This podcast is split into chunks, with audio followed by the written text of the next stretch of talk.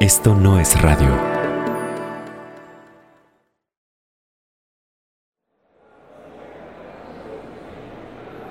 Cuando a mí me dan la sentencia, yo de hecho estaba en la rejilla. O sea, no quería escuchar. Porque yo sabía que me quedaba. Y me dicen, este, siendo las 12 horas del día, 12 de octubre del año 2006, se decretan eso. Y yo estaba, wow, wow. Yo iba a que me ratificaran la sentencia, o sea, yo iba muy convencida, dije, me voy a quedar, no hay nada que hacer, porque mi abogado me decía, no creo que la salvemos. Lo único que se va a poder lograr hacer es que se te modifique la sentencia y por lo menos te quedes con unos 10 años. Porque ya me había peleado en el reclusorio con unas chicas trans que me quisieron picar. Me cortaron una pierna. Y pues yo dije, bueno, pues ni modo, tengo que, que aprender a sobrevivir aquí. Ella es Samantha. Samantha es una mujer trans de 34 años cuando tenía 19, fue detenida arbitrariamente. Todo comenzó con una riña en la calle. Samantha fue agredida afuera de un bar por un chico gay que le quería bajar a su novio. La abofeteó y ella le respondió con un golpe. Él la acusó con policías de haberlo asaltado, algo que nunca ocurrió. Ya llevaba un tiempo en prisión, pero ese día el 12 de octubre de 2006, estaba a punto de conocer si se iba o se quedaba en la cárcel. La habían condenado a pasar más de 27 años en prisión. Su abogado le había dicho que era poco probable que la dejaran salir.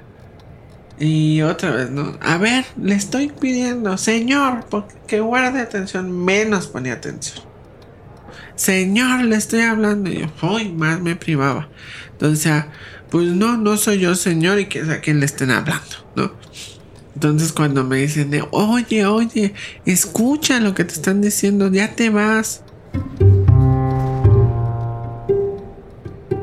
Y cuando me dicen, en este momento se decreta su formal libertad por absolución y no sé qué. Yo, o sea, eran como muchas emociones encontradas, ¿no? Gracias al video de una cámara de seguridad, se comprobó que Samantha no había cometido ningún delito. Samantha fue liberada. Entonces regreso y yo no sé, yo no sabía si decirles o no a mis compañeros que ya me iba. Sentí como mucha tristeza ahora de dejar a gente que estaba ahí presa. ¿por qué llega a mí la justicia? Y decía, pero los demás, o sea, toda esa gente buena que, hay aquí, iba pensando, o sea, si nosotros hiciéramos algo en este mundo por, por la gente que está presa y por darles una segunda oportunidad. El día que salí, pues tenía miedo, o sea, cómo me iba a volver ahora a recibir la, la sociedad.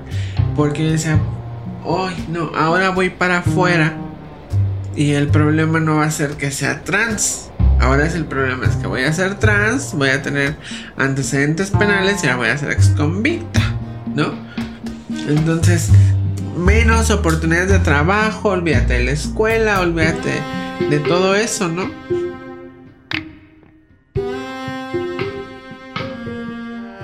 Bienvenida, bienvenido y bienvenide a Queer Historias Disidentes. Yo soy Eric Yáñez y esta es la historia de Samantha Fonseca. Samantha, como hemos dicho, es una mujer. Punto. Odia que le llamen mujer trans. Pero por mucho tiempo esa fue una etiqueta y una carta de presentación que tenía que utilizar. Samantha es mucho más que una etiqueta.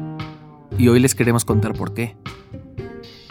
Esta historia fue producida por Erendira Aquino y en esta ocasión es ella quien nos llevará de la mano, o tal vez del oído, a través de la vida de Samantha. Aquí está Erendira, o como le decimos de cariño desde que entró a colaborar en Queer, Ere. La primera vez que hablé con Samantha fue gracias al medio en el que trabajo como reportera. Ella recién había salido de prisión y se acercó con nosotros porque quería que escucharan su historia. En ese entonces, produjimos un artículo en el que describimos con detalle las atrocidades que sufrió mientras estuvo detenida. Creo que es una gran pieza de denuncia, pero siento que no le habíamos hecho justicia completa a su historia. Es por eso que cuando estaba buscando historias para este podcast, la contacté de nuevo. Ella es muy elocuente, bastó con una pregunta para que se animase a contarnos todo, desde el inicio, desde su infancia en Monterrey. Mi infancia fue una infancia muy difícil porque yo desde que tengo uso de razón, pues obviamente me siento una mujer y eran unas depresiones y llantos y esto, porque a mí no me traen con el cabello largo, porque no me hacen colitas, porque no me hacen chonguitos ni flequito, este, y me traen con, con traje, o sea, con pantalón, ¿no? Y pues ya me decían, no, eso no, este, nunca va a pasar, eres un niño, Lo que más le gustaba a Samantha desde niña era la atención. Le gustaban los escenarios, las cámaras, la televisión. Sueños como los de cualquier niña de su edad. Yo quería ser este, doctora. Después quería ser actriz. Después quería ser modelo. Estuve también en, en Canal 11 en un programa que se llamaba Bisbirige. Pero a pesar de que todo eso quería, pues no era lo mío, nada y nada me llenaba. Iba a patinaje artístico también, sobre hielo, y nada me llenaba. Porque pues yo quería ir de mujer, yo quería que me vieran como mujer, como niña, en fin.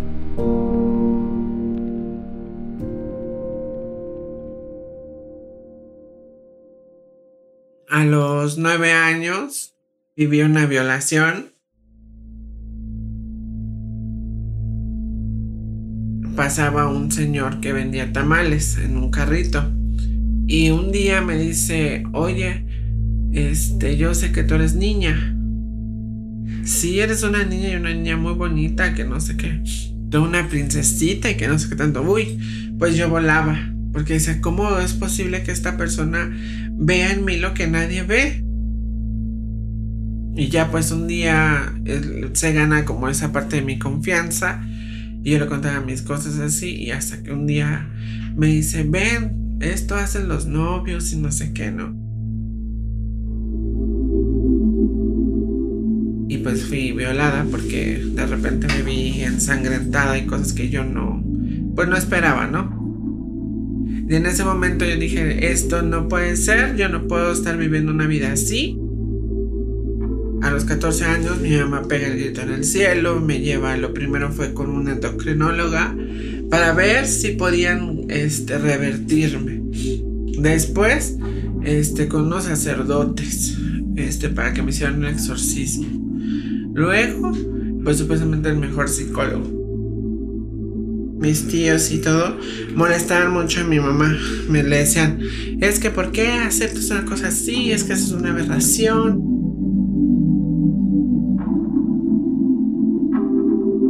Todas las personas que la mamá de Samantha consultó le dijeron lo mismo.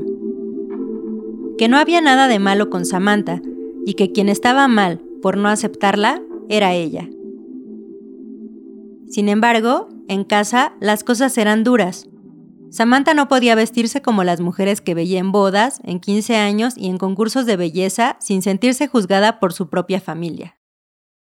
Después de ese suceso pasaron tres años y dije, bueno, pues vamos a, superarlo porque, o sea, yo seguía en esta parte de, de um, vivir mi identidad y yo, o sea, es que yo soy una mujer, o sea, nadie, nada ni nadie me va a mí a hacer que, que viva lo que ellos quieran, yo tengo que vivir lo que yo quiero.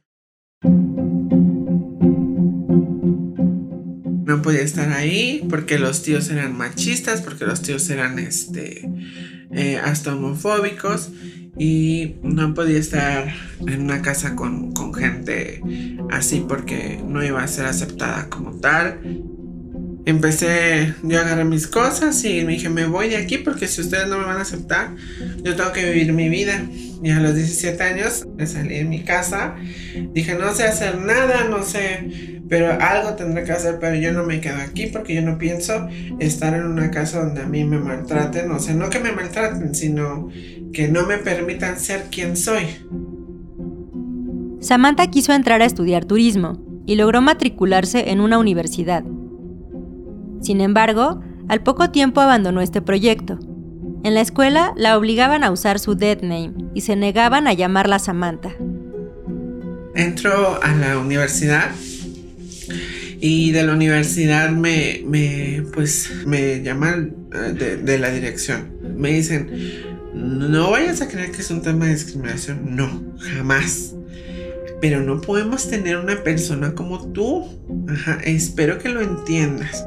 Imagínate, ¿cómo le vamos a hacer? Aquí tenemos un nombre. Y le dije, pues es fácil, hablemos con los maestros y, o, hagan una lista diferente y que el maestro tome la asistencia a Samantha, punto. Y ustedes solamente saben qué onda. Recuerdo haber estado como cinco días en la escuela pero ya con mujer y todo. Entonces yo estaba feliz y pues no faltó el maestro que machista que decía, a ver, aquí está fulanito. Y yo, presente, pero soy Samantha. No, no, señor, usted no es Samantha.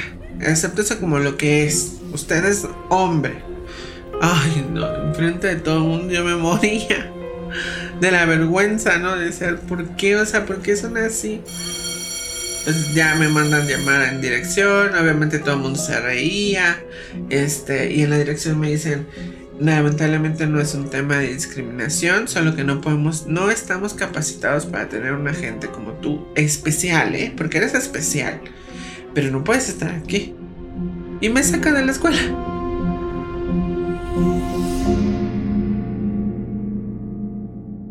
Luego de dejar la escuela, Samantha comenzó a buscar trabajo, pero no fue tarea sencilla. Pocos lugares daban espacio a mujeres trans, por lo que por un tiempo se dedicó a hacer mandados que le encargaban sus vecinos y fue empleada en una pizzería. Después encontró un trabajo más cercano a lo que le gustaba, como hostes. También fue estilista sin sentirse satisfecha, hasta que un día decidió intentar incursionar en el mundo de los shows. Valoro a quien lo hace, pero yo no quería ser trabajadora sexual, ¿no? Yo quería estudiar, yo quería una vida como una mujer cualquiera. Pues no, no, no tenía esas posibilidades.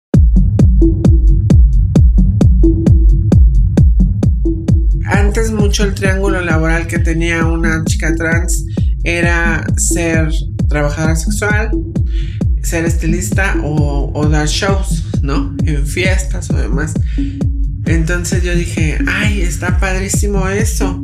Imagínate que te vean que traes un cuerpazo y te vas a lucir con esos hombres que los vas a, que van a morir por ti y los vas a dejar prendidos.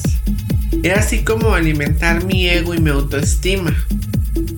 Entonces, este, yo decía, así voy a ser feliz era justo lo que ella buscaba, ser admirada, ser vista.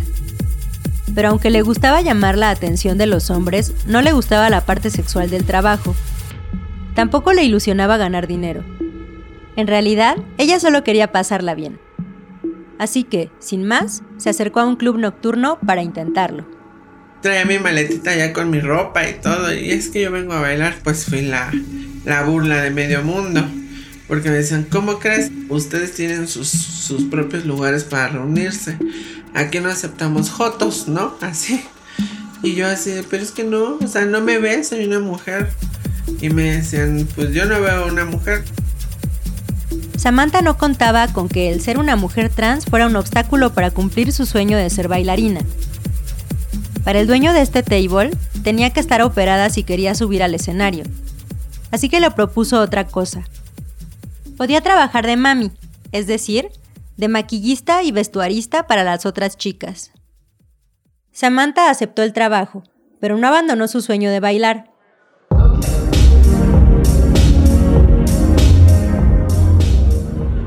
Cada que podía, mientras las bailarinas descansaban, ella subía a la pista y ensayaba sus mejores pasos. Hasta que un día, por fin, le ofrecieron la oportunidad de incorporarse al show. Y me va viendo el dueño que bailaba súper bien. Entonces me dice, oye, dice, fíjate que podemos hacer algo. Dice, pero es que te tienes que operar. Esa fue la señal que Samantha estaba esperando para iniciar su transición médica. Entonces yo empecé a juntar para poderme operar las boobies y todo. Y pues me empecé a hacer más cirugías y todo. Y cuando menos me lo esperé, pues ya, ya estaba cumpliendo mi sueño. Ya empecé a recorrer diferentes partes de la República bailando. Porque efectivamente bailaba con un antifaz y este y me daba vuelo en la pista. Después de eso, Samantha siguió trabajando por las noches como bailarina, con la condición de no hacer privados, es decir, se negó a prestar servicios sexuales. Durante el día, completaba su gasto con un empleo en una revista de publicidad. Finalmente, Samantha ganaba suficiente dinero, tenía un trabajo que le gustaba y había comenzado su transición médica. Todo parecía ir bastante bien, o era así, hasta que llegó aquella noche.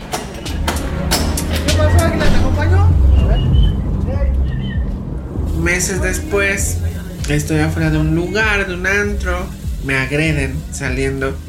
Era un, chavo gay y me dice que le gustaba a mi novio. Yo le decía, si anda conmigo, no puede andar contigo. Yo soy una mujer y tú eres un hombre. Ajá, eres gay, pero es un hombre. Y me agrede, o sea, me da una cachetada. A lo que yo respondo y le meto otra y nos agarramos y bueno. Entonces eso ya estaba muy fuera de control. Yo le tenía agarrado y llega la policía y me jala y me dice, ah, dice eres vestido. Y yo, no, no soy, ¿cómo que vestido? No, yo soy una mujer. Y me dice, no, no, no, los vestidos están, este, locos. Dice, entonces, pues te vas a ir, tener que ir directo a, al MP que soy hasta de alta peligrosidad porque estamos etiquetadas como locas y, que era el ser trans era agravante de delito. Yo no tenía de momento una acusación más que el simple hecho de ser trans y que según las chicas robaban. Entonces yo así, o sea, ni siquiera entendía de leyes, no entendía nada y por el ser trans me sentencian súper rápido y a los tres meses yo estaba sentenciada. A 27 años, 7 meses, 3 días. Samantha fue llevada al reclusorio preventivo varonil norte. Al llegar, le pidieron despojarse de toda su ropa, sus tacones y el vestido que traía. De inmediato, comenzó a ser acosada por otros reclusos. Samantha pasó tres meses en esa prisión varonil. Fue obligada a utilizar su dead name a dejar los tratamientos hormonales que afirmaban su identidad y a brindar sexo a otros presos a cambio de protección para no ser violentada. No obstante, una mañana le llamaron de imprevisto.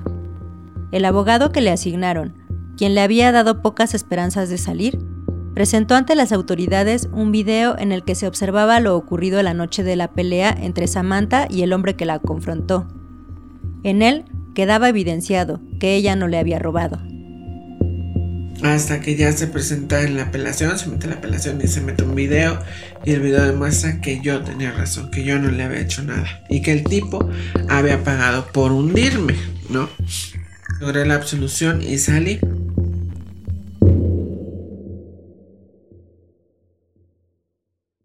Al salir de prisión, Samantha no sabía qué iba a hacer. Pero tenía claro que quería ayudar a las personas privadas de su libertad injustamente. Según ella, dos de cada diez personas que había conocido en prisión resultaban ser inocentes. En esa búsqueda de justicia fue que expuso su caso al abogado Jaime López Vela, de la organización Agenda LGBT. Nuevamente, su vida parecía estar tomando rumbo, pero volvería a pasar por otro trago amargo. Mi mamá pues se enfermó yo ya no tenía contacto con ella hasta que se enferma y me avisan que tiene cáncer de mama con multimetástasis. Y pues yo regreso a verla. Eh, dije, bueno, creo que ya es tiempo de dejar como que esos rencores, esas cosas de lado.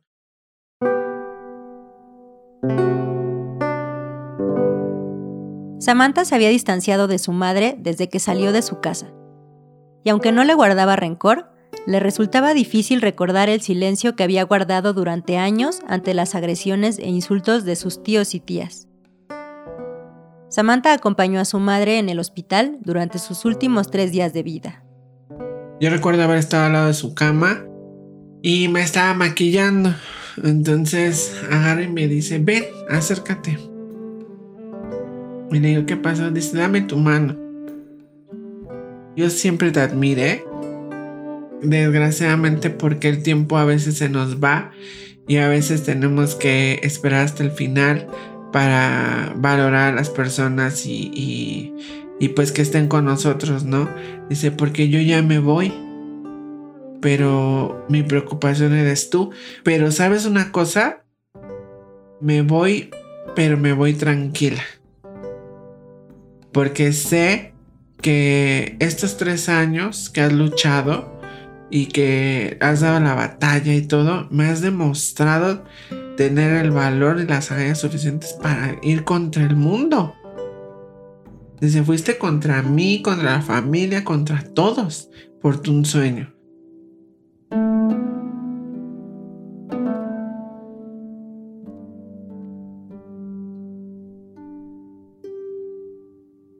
La mamá de Samantha falleció en el 2009, lo cual la sumió en una gran depresión. Intentó quitarse la vida, pero no lo logró. La vida le tenía preparada una sorpresa. Yo trabajaba en una revista de día que se llamaba Ser Gay y ahí era una revista de anuncios de publicidad. Había un abogado que se anunciaba ahí, que era, este, pues, anda en la política, en toda esa grilla y eso, y era muy especial. Este abogado era Jaime López Vela, el mismo que la había ayudado a buscar justicia después de que salió de la cárcel. Pero esta vez, Jaime le iba a proponer que se fuera a trabajar con él.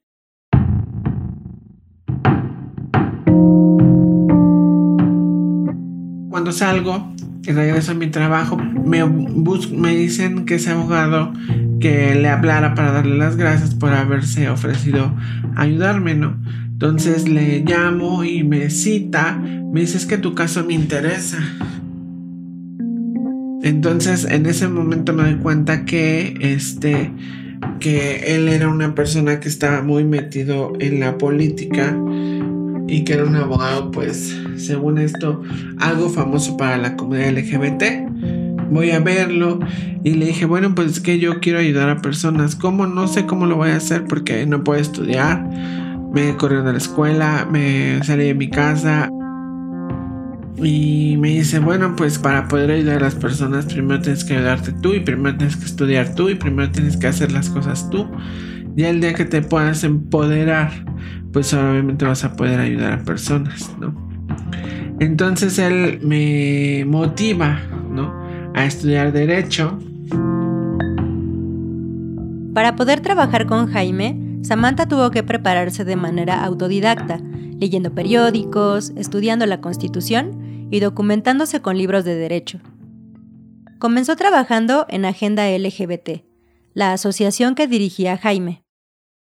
Y aunque estaba dispuesta a trabajar con él y contar su historia, ella le insistía que no la nombrara como mujer trans cuando a mí me conoce, pues yo le salgo fuera de todo contexto, porque en primera yo no me aceptaba como trans, o sea, yo le decía, a mí no me digas trans, o sea, que eres, soy una mujer, soy Samantha, punto, ok, no me quedes que soy una mujer, soy Samantha, ajá. Y me decía, bueno, es que me interesa mucho tu caso porque hay gente que, y sobre todo el tema de que no tenía gente que pudiera o quisiera entrarle al tema hablando de su experiencia de vida, ¿no? Entonces él veía así, como que esta tiene carácter, ¿no?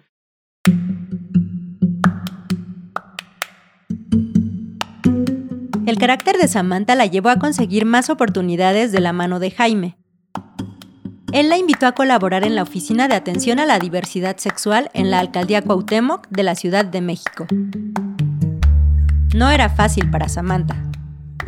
A pesar de que le gustaba la atención, se sentía incómoda en las reuniones políticas a las que la llegó a invitar el abogado para contar su historia. Pero cuando llegaba a las reuniones, me desinflaba. Yo así, veía tanta gente gritando. Y la gente así como de.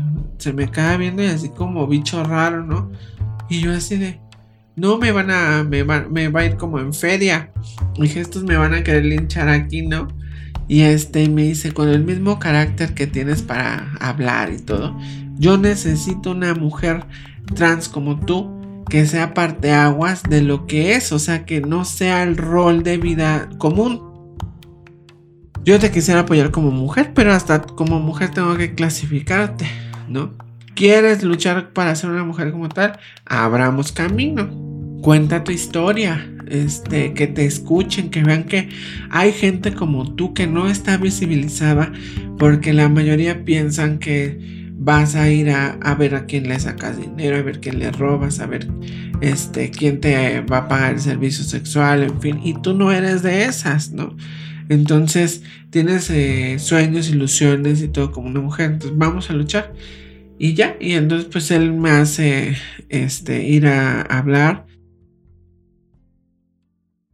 En estas reuniones, los legisladores proponían temas y analizaban casos para posteriormente discutirlos en el Pleno. En ellas, Samantha hablaba sobre las injusticias que vivió al ser encarcelada por la Procuraduría encargada de investigar los delitos en la Ciudad de México. Quería exhibir cómo manejan los casos como el suyo, que son fabricados. Por más que lo intentaba, solo unos pocos oídos prestaban atención. Me acuerdo que la primera vez que yo me presenté en una reunión política, y este, y ya está con el micrófono y así de buenas noches. Eh, este, pues soy, hace muy difícil, ¿no? Y pues nadie me, nadie me hacía caso.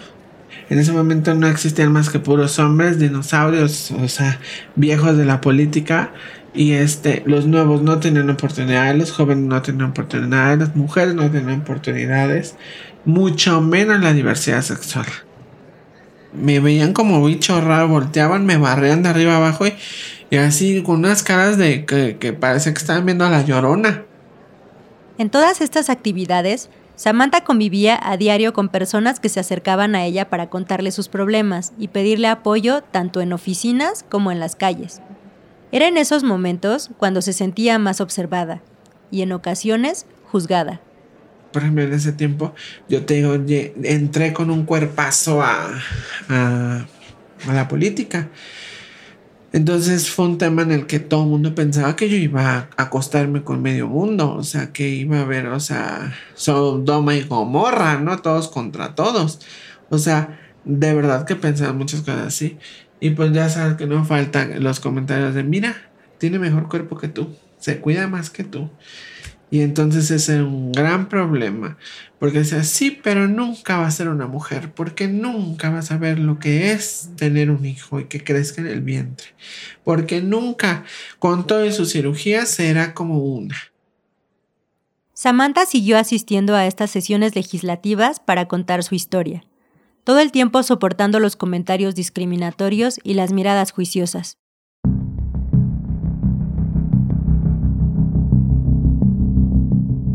Hasta que un día...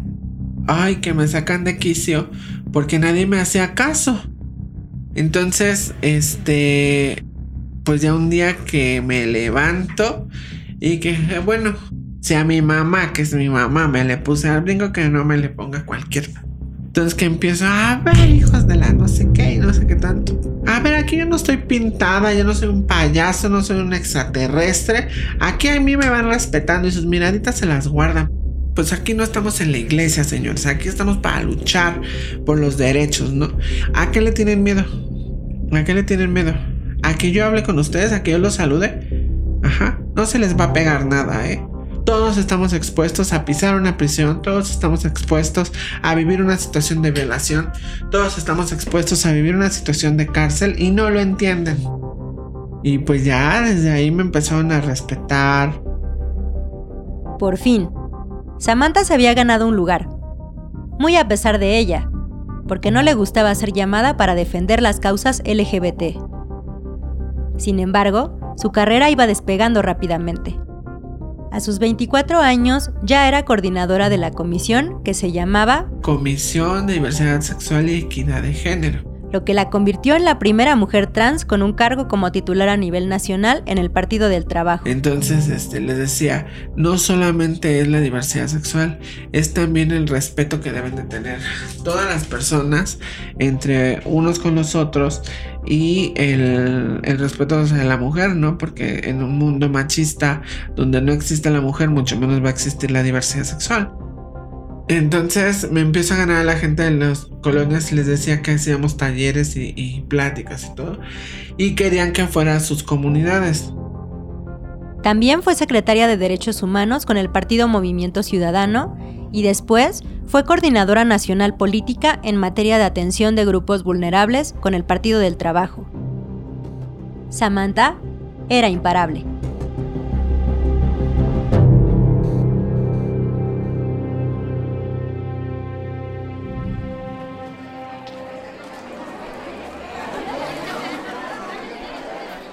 Cuando íbamos a sus comunidades, una persona LGBT que conseguían traía como a 20. Y esos 20 traían a los amigos. Y esos 20, y entonces veían que sí existíamos, ¿no? Y es cuando formamos la comisión estatal. Para que diferentes delegaciones acudieran a mi oficina a que se les asesorara, a platicar. Prácticamente era como platicar con la gente. Una oficina para platicar con la gente, para ver qué pensaban, qué necesitaban, en qué más podíamos ayudar, en fin, ¿no? Y logró la coordinación nacional, pero en poco tiempo, en año y medio yo tenía la coordinación nacional desde de haber crecido desde una oficinita. Fue así que Samantha representó a la comunidad LGBT en diferentes espacios políticos y como parte de sus labores de consultoría pero uno de sus más grandes logros fue el haber formado parte del equipo que cabildeó la reforma al artículo primero constitucional de 2011. En esa es la donde yo participé este, directamente porque yo me encargué de hacer el cabildo para hacer que los senadores, sobre todo priistas y panistas, aceptaran que existiera la integración de la palabra no discriminación por orientación sexual e identidad de género. Esa era la propuesta en la Constitución. Esta propuesta de reforma al artículo primero fue importante porque se integró el reconocimiento de los derechos humanos en la Constitución mexicana. Con ella se incluyó la no discriminación por orientación sexual e identidad de género entre los derechos protegidos por ley. Entonces, esta reforma constitucional fue muy peleada porque decía, ¿cómo si volvieran a nacer los, los que escribieron la constitución se vuelven a morir y no sé qué? Porque ahora está, ¿quién dijo que tenemos que tener espectros ahí, no? Luego, en 2016, se redactó la primera constitución de la Ciudad de México, para lo cual se creó una asamblea constituyente conformada por 100 diputados 60% elegidos por voto directo y 40% por designación. ¿Cuál será tu principal bandera en caso de ganar un escaño para redactar la Constitución? Todos y cada uno de los sectores en situación de vulnerabilidad, tales como son las personas de talla Y aunque no ganó las votaciones, para ella continúa siendo un logro agridulce. Fui la cuota eh, para la Asamblea Constituyente, para la redacción, fui la única, mujer, transexual que está contendiendo por eh, ser parte de la redacción de, de esta constitución. Con cuota, Samantha se refiere a que el partido que la impulsó, llamado Nueva Alianza, solo la había postulado para cumplir con una impresión de diversidad, de que había una mujer trans entre sus filas. Samantha se estaba cansando de esto. Estaba el constituyente, participé como así, mujer trans, la única, ¿no? Pero no era lo que yo buscaba. Con el paso del tiempo tuve que entender que, pues, justamente eso me había llevado a vivir una situación de prisión, eso me había llevado a este a luchar por mi vida, por mis derechos, por todo, ¿no? Y este y sí, no lo quería. Pero después poco a poco lo tenía que ir aceptando, porque incluso cuando he contendido políticamente, o sea, trato yo de que se maneje como, pues, está contendiendo una mujer y punto, para candidata a diputada, para esto. Pero, pues, obviamente tenía, tenía yo que aceptar esta parte y contender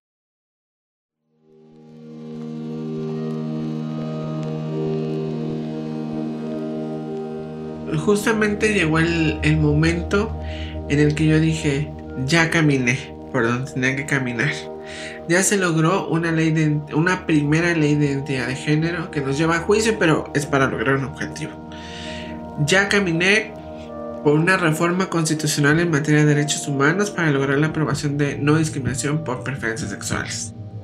Ya caminé por ese tema de en la Ciudad de México que se tipificara el delito de la no discriminación en el artículo 206 del Código Penal.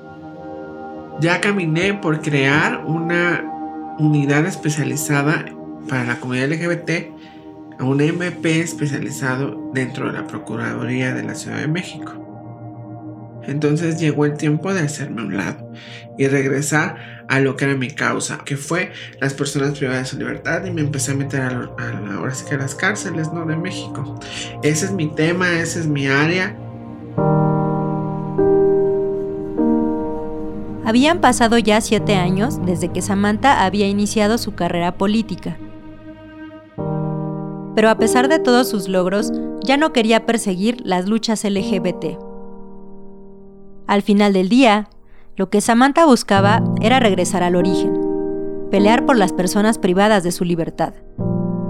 Me encanta descubrir las fabricaciones de delitos, me encanta luchar por la justicia, evitar abusos de la autoridad, cosas que yo viví en carne propia, ¿no? Samantha llegó a la cima de su carrera política al contender por una candidatura para diputada federal. Para la candidatura a diputada federal fue el tema de que a mí se me haya tomado en cuenta por mi trayectoria de lucha en general, o sea, migrantes, talla pequeña, LGBT, derechos humanos, en fin, y no como la trans que necesitamos para cubrir la cuota. Por el simple hecho de ser personas, tenemos el derecho de tener las mismas oportunidades. Ya basta de etiquetas. Soy Samantha Fonseca y voy con Nueva Alianza.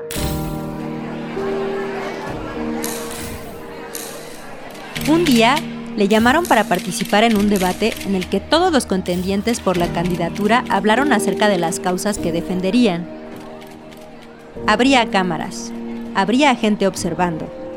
Era su momento. Ese día dije, Dios mío, estoy realizada porque no me están postulando para algo pequeño, o sea, me están postulando para una diputación federal, donde voy a contender contra Sergio Mayer, con políticos así, famosos.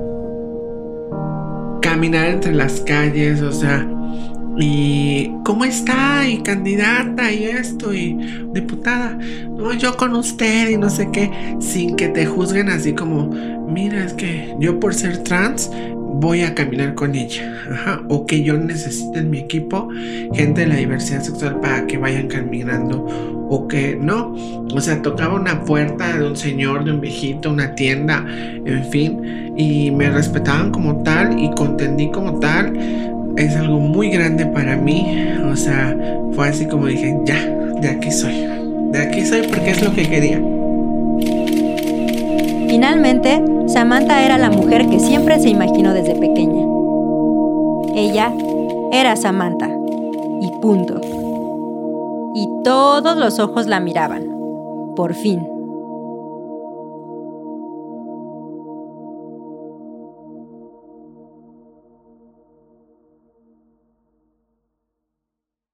No me mandaron a una zona rosa, me mandaron a una Magdalena Contreras donde yo tenía que recorrer los cerros, donde tenía que recorrer comunidades hasta de todos los niveles sociales, ¿no?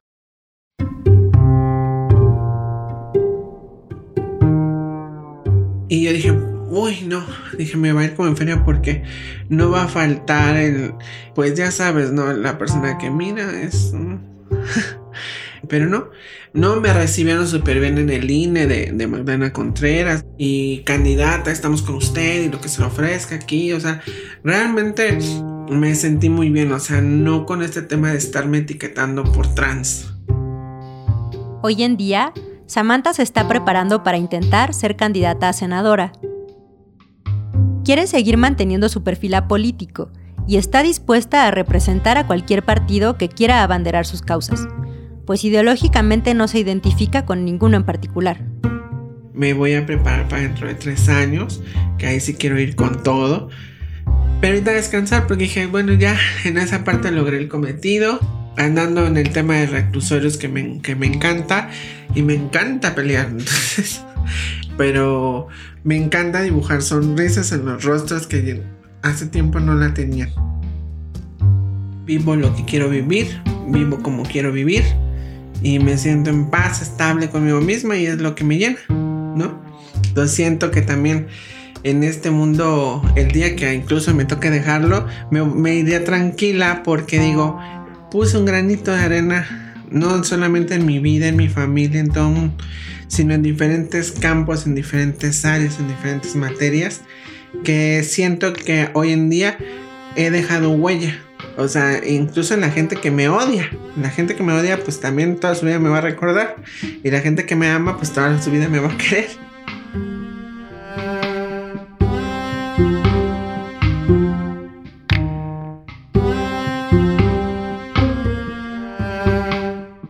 Gracias a Samantha por contarnos su historia. Este episodio fue producido por Erendir Aquino y por mí, Eric Yáñez. La grabación es de Eduardo Serralde, el diseño sonoro de Luis López. La música es de él y de Blue Dot Sessions.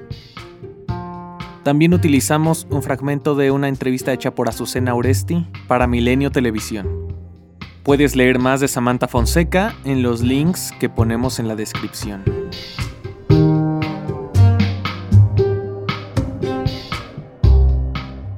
No te olvides de seguirnos en nuestro Instagram, que es arroba queerpodcast. Y también en Twitter, igual, arroba queerpodcast. Y también a arroba esto no es radio, que es nuestra casa y nuestra bandera. No te olvides de recomendar este podcast a tus personas favoritas. También tenemos una gran noticia. Fuimos elegidos por la International Women's Media Foundation dentro de la beca Exprésate, periodismo más incluyente, para producir una pieza que además estará acompañada por un reportaje escrito, fotografías y perfiles de gente muy valiente que transitó por uno de los lugares más queridos por la comunidad LGBT en México y en específico en la Ciudad de México. Estoy hablando de Casa Frida. Muy pronto podrán escuchar este episodio especial. Esto ha sido todo por hoy. Nos escuchamos en 15 días.